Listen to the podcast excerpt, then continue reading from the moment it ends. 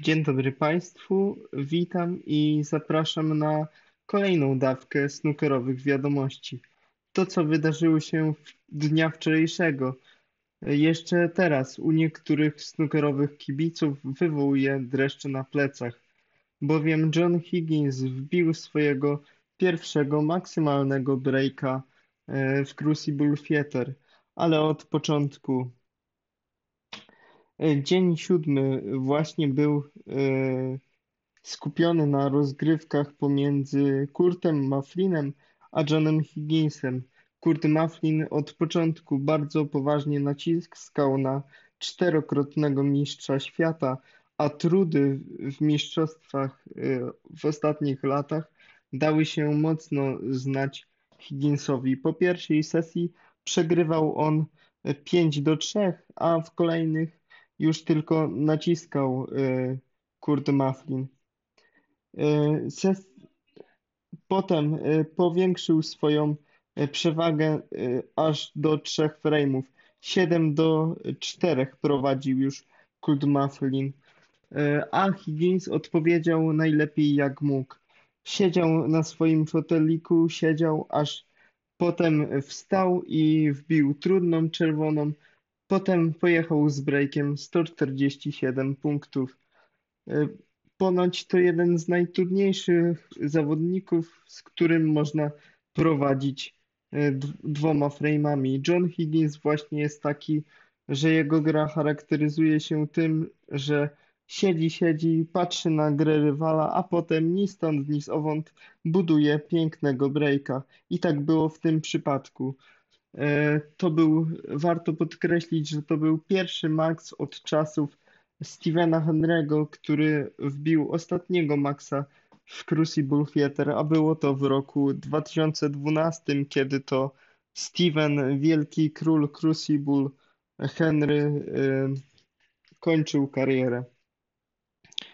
Potem e, John Higgins chciał jeszcze nawiązać walkę z Kurtem, Maflinem doprowadził do remisu 8-8 pięknym y, czyszczeniem. Trudna czerwona wzdłuż bandy wpadła. Y, potem y, doprowadził do czyszczenia stołu i wygrał wyrównaną 16 partię, która dała mu remis 8-8. Ale to był przedostatni remis tego meczu.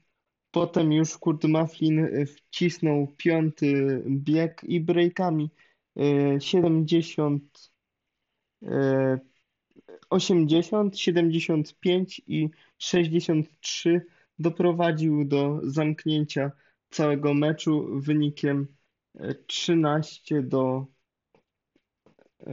11 y, oczywiście.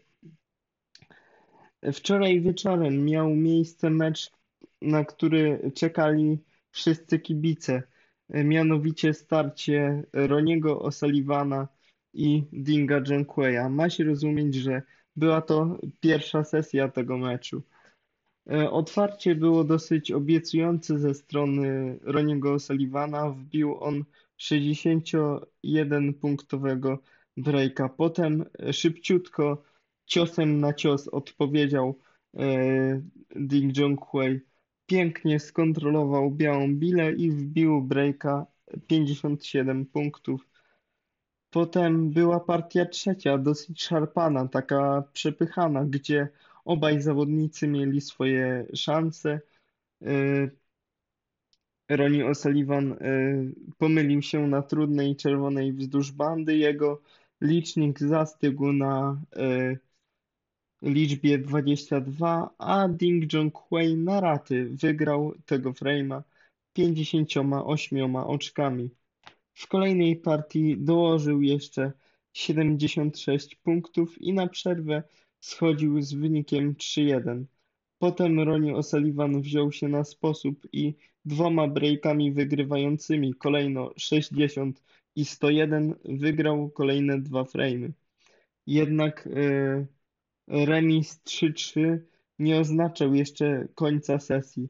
Do końca sesji mieliśmy jeszcze dwie e, partie, w których to brylował, e, brylowali na zmianę Ding Junhui, a potem e, Ronnie O'Sullivan. I takim oto sposobem e, w dwóch ostatnich partiach nie padł żaden break 50-punktowy, ale e, bardzo wysoką przewagą wygrali oba te frame'y, Chińczyk z Anglikiem i sesja zakończyła się wynikiem 4 do 4. Czy sprawiedliwym?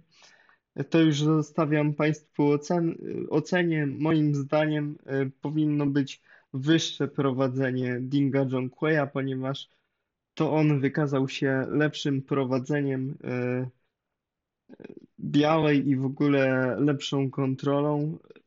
Ronnie O'Sullivan zaczął od y, spokojnego grania. Widać było, że był nastawiony na atak, ale potem E, nie potrafił powstrzymać nerwów, e, e, podejmował niewłaściwe decyzje i to się zemściło. Mam nadzieję, że w kolejnej sesji już będzie lepiej. Tego byśmy sobie zapewne życzyli, ponieważ to gwarantuje nam kolejną dawkę snookerowych emocji.